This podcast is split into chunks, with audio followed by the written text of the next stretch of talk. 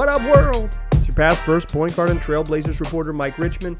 listening to another episode of Locked On Blazers, part of the Locked On Podcast Network, available wherever you get podcasts and also on YouTube. Thanks for making this show your first listen every single day. It's free on all platforms, Monday through Friday, coming at you every single weekday. So make it a part of your daily routine and tell your friends to do the same It's Locked On Blazers, your team every day. In today's show, we are talking about the Blazers' bounce back win, a win you had to have, and they went and got it. They beat down a bad Spurs team after let's say a challenging first two and a half quarters for the old Trailblazers defense, but they got the win. That's what matters. Talk about that game and some standout performances from some Blazers role players that I think um, are going to be crucial for them moving forward. And then we'll close the show talking about a trade. The uh, Los Angeles Lakers acquire Rui Hachimura from the Washington Wizards, and I think that trade has some implications that can apply to your Trailblazers in the near and medium future here in the next uh, 17 days or so before the NBA trade deadline. But first, let's do what we do. Fastest recap in the West. The Blazers win 147 127 over the San Antonio Spurs on Monday night at the Moda Center. It was high scoring. Neither team played even a small amount of defense in the first half. Blazers led 40 38 after one. It was tied at 74 four at halftime. The Spurs were shooting 59.5% at halftime. Just a just a shade ahead of the Blazers, who were shooting 55.1%. Portland, a couple more free throws, one more made three. That's your tie ball game at 74. And this game was close until about midway through the third quarter. Portland was up six, excuse me, up four with uh, just over six minutes remaining, and then closed the quarter on a 26-12 burst, who outscore San Antonio by 14 over the the second half of the third quarter. They outscored them all told in the third 45 27. They took a 119 101 lead in the fourth quarter, and then that was that. That was, it was, Spurs never got within single digits. San Antonio is, is one of the truly bad basketball teams in this league. And the Blazers, after kind of messing around for a little bit, made sure they knew it. They cruise in the end, 147 127. Damian Lillard, 37 points, 12 assists, was 12 of 19 from the field, 7 of 11 from three, hit all six of his three throw free throws. 37 and 12 in 31 minutes is a that's a game. That's an offensive game. That's pretty impressive. Uh, Anthony Simons, 26 points. 9 of 15 from the floor, 4 of 7 from the free throw line. Didn't have many secondary stats. Jusuf Nurkic, big old box score night for Jusuf Nurkic. Big old box score night. 25 points, 11 rebounds, 7 assists, 3 steals. Uh, the Blazers did this basically without Jerami Grant doing anything. Did not make a shot in the first half, went 1 of 9 from the field, made a three, a three pointer in the third quarter, finished with 3 points on 1 of 9 shooting. Scored a, a buck 47 and Jerami Grant didn't had a had a straight up bad basketball game. Didn't matter though because Shaedon Sharpe had 19 off the bench and Zito Little added 10. Josh Hart finished with nine points, five boards, four assists. The Blazers notably did not change the starting lineup. Maybe there was, um, you know, Chauncey Billups kind of halfway hinted, okay, the team is considering some changes, and it felt like they absolutely had to after that Laker game. And guess what? They didn't do anything. They didn't change a single thing. They just played a bad basketball team. That really helped. On the Spurs side, Keldon Johnson, Keldon Big Body Johnson, one of the great nicknames, so we'll give it to him. 20 points, four boards, 18 from Jeremy Sochan, who also had six rebounds and four assists.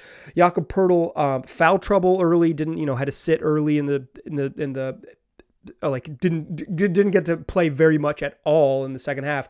Finished with 14 points and seven boards in just in under 16 minutes. Like um, this was a night where they had to play Zach Collins because the Blazers were just eating Jakob Poeltl live in pick and rolls, and he was picking up fouls. Josh Richardson had 11 off the bench. Uh, the aforementioned Zach Collins finished with 13 off the bench. And uh, I mean, the, the, Spurs scored 127. They also had a bunch of dudes who scored. Uh, I thought Tre Jones was pretty good in this game for the Spurs, 12 points and seven assists. Uh, was this a good game? no, I don't know. No, it wasn't a good basketball game. Like the Blazers didn't play well. I like I, I think I think you got to keep it uh, keep it a million on this. Like I, I, would I would like to be as honest as possible. I try to be. I'm not like um, you know I'm searching for my joy here, um, and I'm searching for to help you find some joy too, dear Blazer fan, if you're listening to this podcast. But like they didn't play well in this game. Yep, 74 points in the first half to the Spurs. The Spurs were shooting uh, almost 70% from three in uh, in the midway through the third quarter. They were they were just lighting them up. Here's the thing three point shooting is a little bit random, right? You know, you shoot the ball from 25 feet. It's um, there's only so much the defense can do. Some of it is just like luck. But the Blazers gave up a bunch of really clean looks. 17 of the first 19 three pointers they took were catch and shoot. A lot of them in the corner. Uh, they were they were that uh, catch and shoot courtesy of, of Corey Jazz on the Blazers broadcast. Thank you, Corey. But uh, like the Blazers were giving up penetration, straight line drives, which is um, the side of maybe not playing much defense. Let a guy get drive straight to the rim. Straight line drive means you got to help because you didn't turn a guy. You he just got to you know you square his shoulders and get downhill. Straight line drive means you got to help. If you got to help, it means you're going to help off the perimeter, switch sides of the floor with the ball. You're going to give up catch and shoot threes. The Blazers gave up a bunch of clean looks. Like they got they got dusted on defense. This was this was like this was a nightmare defensive game, quite frankly, the first two and a half quarters, and then the Blazers. I don't even think they played much better on defense. They just the uh, their offense just kept going when the Spurs couldn't sustain this like okay, we're going to win a shootout. You score 45 points in the third quarter and you win the game because you just, we are, our group is not going to stop scoring. And the Spurs, who are um, bottom five in the league on offense, bottom five in the league on defense. Truly one of the awful teams in the league on purpose. They play a bunch of young guys. They're they're playing for um, something that is not winning basketball games this year. You may be familiar with it. It's a very tall. He's a very tall person who plays in France right now, a teenager and living in Paris. But like, yeah, I don't think this was a good basketball game. I don't think the Blazers played well. But it was only going to be notable if they lost. So like I, I'm, I am not really in the here for nitpicking at this stage in the Blazers' career. Like I want to keep it real. Like I want to share my honest feelings. But like, I think I, I, t- tonight, this moment, this this segment is not here where I'm going to nitpick. I'm gonna go the other way. I thought the Blazers had some role players like Shaedon Sharpe and Nassir Little and Gary Payton who played really well off the bench. And if Portland is ever going to turn this around and play like multiple good games in a row and beat good teams, which we'll have a chance to do Wednesday against the Utah Jazz, yeah, like they're going to need these gentlemen to help them. So instead of saying like 127 to the Spurs is a nightmare and like it, I, I don't think this is a good basketball game. Let's focus on the other side of the of the of the cooler the cooler side of the pillow because I do think Shaedon Sharpe was really fun. Uh, I thought Nassir Little had a really good first shift, and I think Gary Payton just like continues to do helpful stuff. Let's talk about those three in the second segment. But first, I want to tell you that today's episode is brought to you by FanDuel. The NFL playoffs are here. We've made it to the conference championships, and I'm excited to tell you about our new sports betting partner for Locked On because they're the number one sports book in America. It's FanDuel. And if you're new to FanDuel, that's even better. They have so many great features that make betting on sports fun and easy.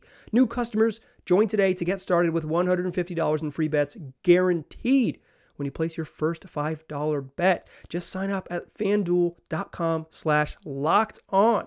FanDuel has all your favorite bets from the money line to point spreads to player props. Plus, you can even combine your bets for a chance at a bigger payout with the same game parlays. It's all on an app that's safe, secure, and super easy to use. So, football fans, basketball fans, sports fans in general, don't miss out. Place your first $5 bet to get $150 in free bets, win or lose at fanduel.com slash locked on. Make every moment more with FanDuel, the official sportsbook partner of the NFL. All right. Let's talk about some good stuff that happened in this game. It's a Pro Joy podcast. Let's find some joy. Here's my joy. In the first 15 minutes he was on the court, Shaedon Sharpe scored 17 points. Here's the thing about scoring 147. A lot of dudes get in on the action. You get 26 from Ant, 25 from Nurk.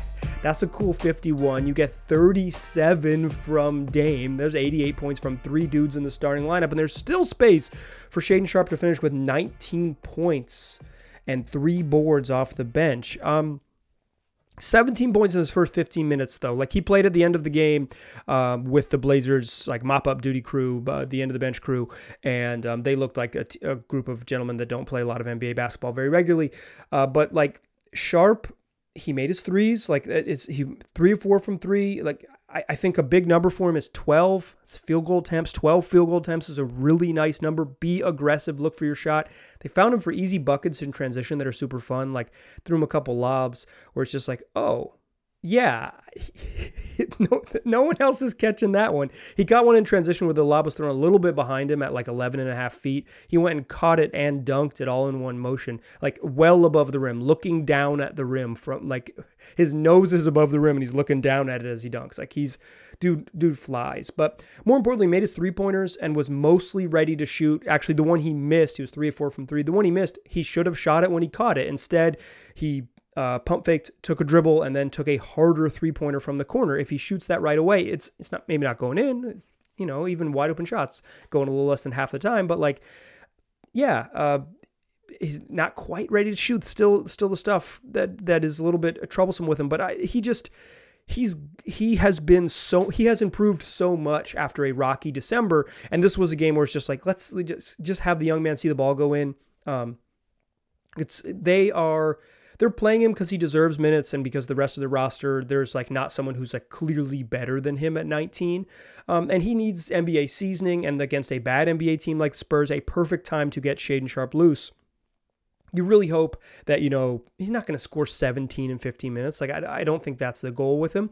But like to push him up to like have nights where he scores 12 or 14 against better teams i think that's the goal. And one way to do it is just to be able to have him watch film of positive things of like, yeah, this is how you score. You see how you attack quickly off the catch here. You see how you work the baseline here. You see how you can go get an easy rebound on this play. You can get out in transition.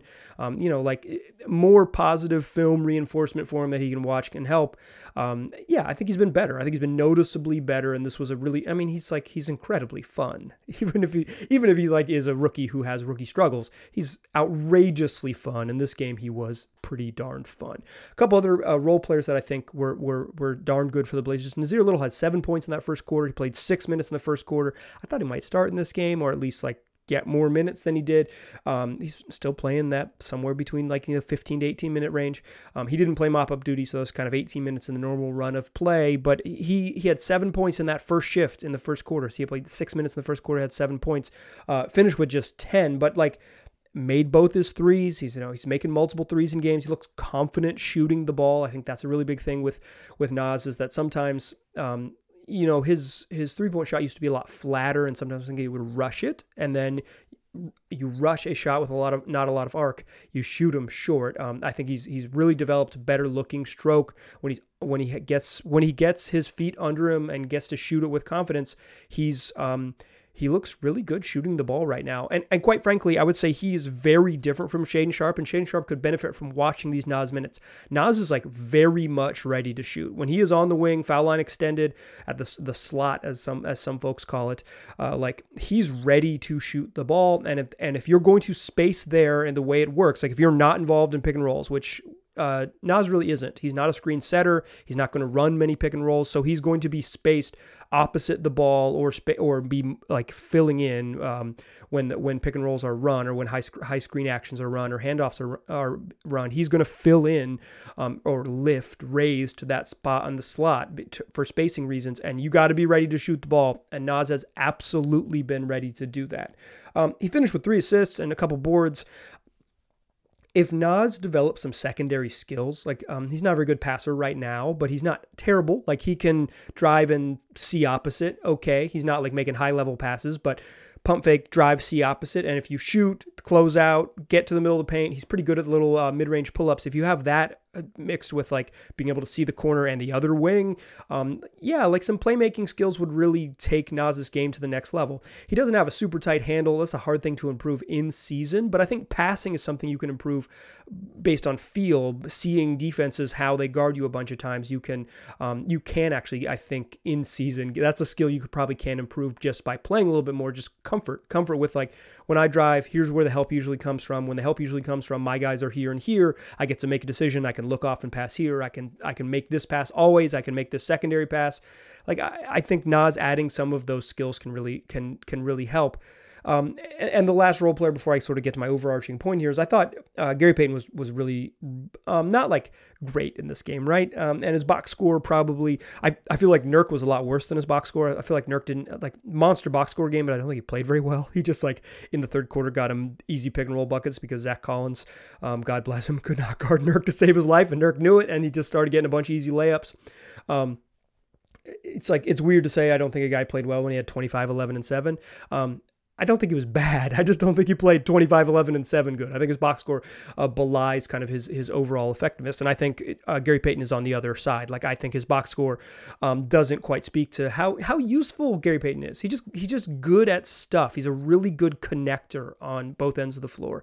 He'll you know he'll deny he'll deny the ball on defense and allow other guys to play up because he's in the passing lane. And then you know you you know that Gary's going to lock down his man, so you don't have to help certainly off the ball when guys are cutting through because Payton is really aware and all those things. Um, he he keeps he keeps the glue together a little tighter on defense. Not that the Blazers played any defense in this game, or, and Gary Payton doesn't deserve much credit for that particularly, but like broader, broad, broad, broadly speaking, he does that pretty well. But on offense, like he just moves the ball really well. He taps out rebounds. He he, he got to a loose ball and kept it alive. Got to a long rebound and, and continued a possession. He just he he's, he knows where to be. He doesn't always look for a shot, and I think that can be maybe a little bit troubling when he's at the three point arc because teams know he's not going to shoot, and the Blazers having another player on the floor who who teams don't have to guard on the perimeter is just like can probably going to get a little messy unless you go super small and, and don't have uh, Gary Payton in there with with a Nurk or a Drew Eubanks or a Josh or a Josh Hart or at least only uh, small so you can all attack with spaces or attack off the dribble at least um, in, in theory. But like he moves the ball really well. He just does smart stuff on offense. He's still a really good screener and he rolls into space out of screens, cuts into space to become available for passes. Like he just does role player stuff really well. Um, you know, he he probably can't scale up to being beyond what he is, but he does his job very, very well. And that's useful. And I feel like that's this game wasn't like this game's a game you need to win. This isn't like a proof of concept type game. Um, I think giving up a buck 27 to the San Antonio Spurs is proof of another concept, but not like of the Blazers sort of like, okay, if they play like this, they'll win. They're like this against other teams, they'll lose by a lot because they'll give up a thousand points. Um, but like, if they're going to be at any point this season good and like I'm I'm maybe beyond um, that level of optimism, but if they are, if, if if it ever looks like this is a good team, Naz, GP, and Shaedon Sharpe are the guys off the bench who I think are going to key what they can be. Um, Naz, eventually, I want him to play more. Uh, Gary Payton played what did he played 18 minutes. I thought he played a little more than that. Yeah, 18:05. I thought he played 19, but I shorted him, or I thought I gave him an extra 55 seconds. Uh, like I would like to see him play a little bit more. So in general, Josh Hart doesn't play as much. Even if Josh had played the final, um, his normal stretch, he would have only played like 33 minutes. So I think I think we're if, if Josh plays more like 28, you can bump up a little more a little more Gary Payton, a little more Nassir Little. Um, eventually, when Justice Winslow comes back, I'd like to see them play funky small lineups and just try it. Um, you know, it's not ideal. Not, not, it's not always going to work. And against some teams, it's going to be totally impossible. But like, I want them to get there. And I want Shaedon Sharpe to become a bomber from three. I want him to become. His shot looks so good when he's like when he's really re- when he's ready to shoot and ha- is on balance. Really, really good shooter. He has a couple nice pull up moves and obviously the dunks and stuff. But like, um, I want Shaedon Sharpe to become a bomber. I want him to come. I do want him to just abs. I want him to shoot when he's in the game. I want him to shoot something like seven threes. Um, that's a lot if he's only going to play 20 minutes. But like I want him when he catches it from beyond the arc to be ready to shoot and to shoot it because I think he, I think he can shoot. I think he can go like three of seven every night. Um, two of seven, no problem if he gets him up and gets and shoots when he has a chance. Um, I really want him to shoot a bunch. I want more Gary Payton in the lineup. I want more Nassir Little in the lineup. But the Blazers are going to be good. Those three guys are going to key what is makes them special. And I think tonight you saw little little glimpses of it, even if like it comes with, um, you know, the the the biggest, biggest, biggest grain of salt, the largest and loudest caveats, a huge asterisk, all of those things. Was it Marc Ecko who's going to asterisk the Barry Bonds ball? It was a Marc Ecko as asterisk on on on this basketball tonight.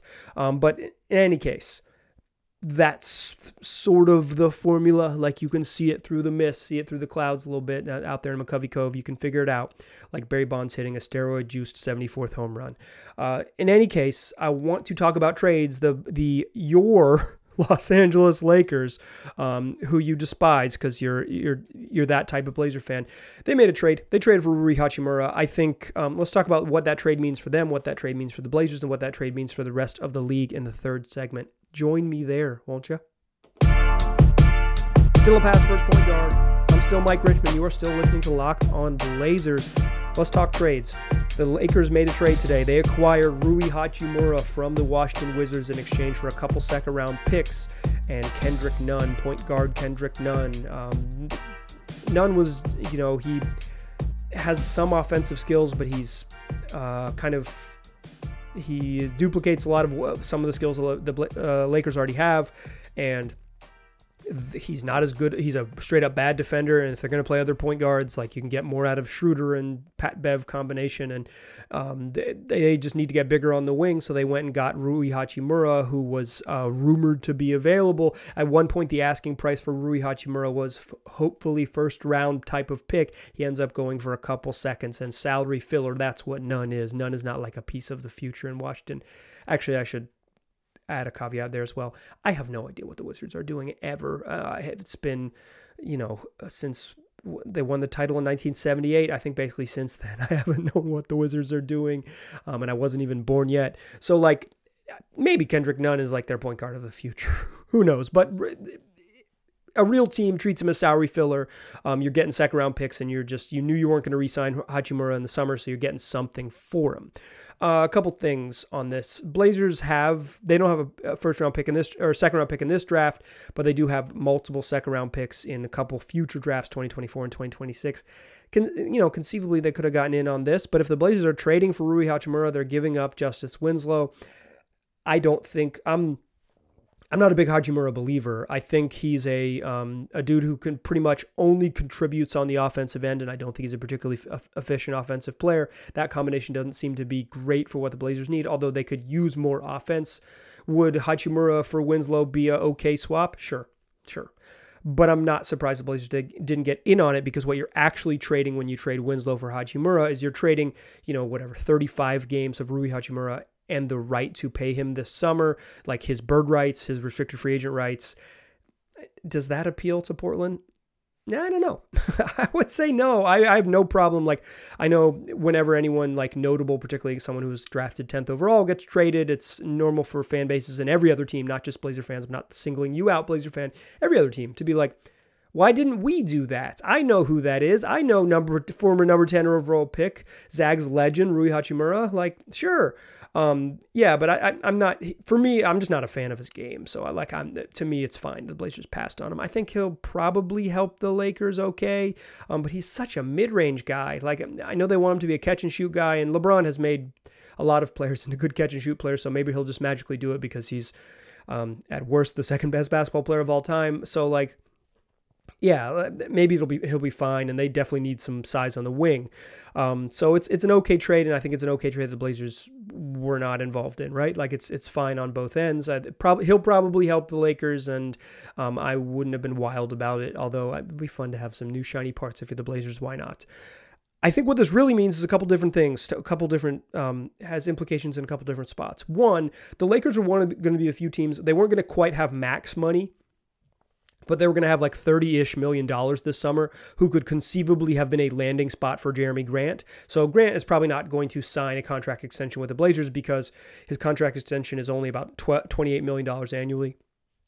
He can probably make more money than that in free agency this summer. He's been really good, apart from a, a bad shooting night against the Spurs. So uh, you know, when you're looking around, it's like, what are good teams that could entice Jerami Grant to go there? And the Lakers were certainly one of them. But if Hachimura is there, both with his cap hold, because if he's a, a restricted free agent to keep him on the books, they have to keep him on the books. And so have a cap hold that'll eat into the Blazers' cap space. And if they plan to pay him, which according to Adrian Wojnarowski of ESPN, this deal included the Blazers or the Lakers' intention to pay Hachimura then that's, you know, another power forwardy type player who's going to eat into that money, meaning the Lakers will just have less, are, are one less suitor and certainly a somewhat um, realistic potential suitor for for uh, Jerami Grant. I think that's good for the Blazers.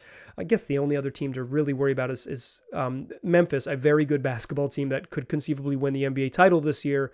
Also, could have um, money to sign Jerami Grant. Um, and he would be really good there. Um, but I mean, I in general, like I'm not. This isn't fear mongering. I think Grant will get a whole bunch of money and remain a Portland Trailblazer. I don't think there's anything to worry about. But like, if there is another fallout of this Hachimura trade, is that it seems to take the Blazers out of the Jerami or the Lakers, excuse me, out of the Jerami Grant running and one less team for the Blazers to actually worry about. The other thing that I think matters for Portland and I think matters for the rest of the league here is that this trade makes sense. This is like the right amount of Hachimura is not a starting quality NBA player, but he's like a rotation level player who was previously a, a, lottery pick. At some point after four seasons in the league, does it matter that you were a lottery pick? No, I, I guess it matters for like tweets from newsbreakers or whatever. Like so Shams and Woj can describe you in like in a glowing way, but like. It, you know, this is like, um, I'll give this, this is free professional advice that my father once gave me. At some point, it just matters what you do, not what you did. Like, what are you doing right now? It doesn't matter what, it doesn't matter that you were the 10th pick. It matters what you've done since you've been the 10th pick. Um, so, yeah, like, I, I think for a rotation level forward who can score a little bit in the league, uh, who was, who was, the team didn't want to keep him, a couple second round picks is about the right price. And I think that helps because it resets the realistic, you know, what does like an okay player go for on the market? An okay player shouldn't go for it like a late first. Um, a late first round pick is more valuable than what Rui Hachimura brings. It's more valuable than Rui Hachimura's bird rights, in my humble opinion. Um, this is my podcast. These none of these opinions are humble. Um, some of them are wrong, but none of them are humble. Um, it's so like I think after the Gobert trade, that totally mucked up the whole um, mucked up the whole sort of trade ecosystem. I think the Rui Hachimura starts pulling pulling everybody back towards reality. I think this helps. Um, am I giving Rob Pelinka credit for for bringing rationale back to the trade world? No, no, I'm not. Rob Pelinka doesn't deserve credit for anything. Um, he had a championship level roster, and he's like um, systematically tore it down over two seasons um, with the help of LeBron James, to be certain. But like, nah, he's not getting credit for me right now. Um, so I think this, in general, this will help the whole league. It'll help sort of um, maybe have, let us see more action for low level trades at reasonable prices. I also think this gives you a sense of like, um, Justice Winslow gonna go for less if you're if the Blazers are like trading. He's you're not gonna trade Winslow for picks or whatever. Like that doesn't make sense for the Blazers. They're gonna need a player back in return. They're gonna need a Kendrick Nunn type. But like, and I think Winslow is more equivalent to the Nunn in the trade than he is to the Hachimura. To be clear, but like, um, it's it's it gives you a sense of what a guy like a Josh Hart's market might be. It's not to be super frothy. It gives you a sense of what of of what the Blazers uh, you know, I, we've talked about this a bunch, or I've talked about this a bunch. You've listened to it a bunch on this podcast. It's like it's not like they have a bunch of juicy trade chips. So I, I think this helps set the market and gives you a realistic idea of what a good ask is. I think it's actually an okay trade for the Lakers. It's a good trade for the Lakers. Um, I think it's fine for the Wizards, but like when you draft a dude 10th overall, you're not hoping to turn him into two future second round picks in four years. That's not the that's not that's not the goal. No, it's nobody's goal. Um, the Blazers know that too well. They saw former 10th overall pick Zach Collins play for another team. You know what they turned him into? They let him walk for nothing. Turned him into nada. It happens. Okay, that's today's show. Guess what? Tomorrow's show is going to be a fun one. Uh, Nate Duncan of the Dunked On podcast and Dunked On Prime, all over all over these basketball internets, joins is joining the show. We'll talk about Shaedon Sharpe, talk a little bit about uh, the, what the Blazers should do ahead of the trade deadline. It's a really good show, good conversation. I think you'll enjoy it. So come back tomorrow and we'll talk about that one. That this you are listening to Tuesday, January 24th show. Nate's going to join uh, the show on Wednesday, January 25th. Then on Thursday, the, or Wednesday night, the Blazers play the Jazz. So Thursday show, we'll talk about that game. How's that sound? It's pretty pretty fun little fun little week ahead. That's what we do here. Daily podcast, five days a week, Monday through Friday, available wherever you get podcasts. So tell your friends about it and make it your first listen every single day. I appreciate you listening. I'll talk to you soon.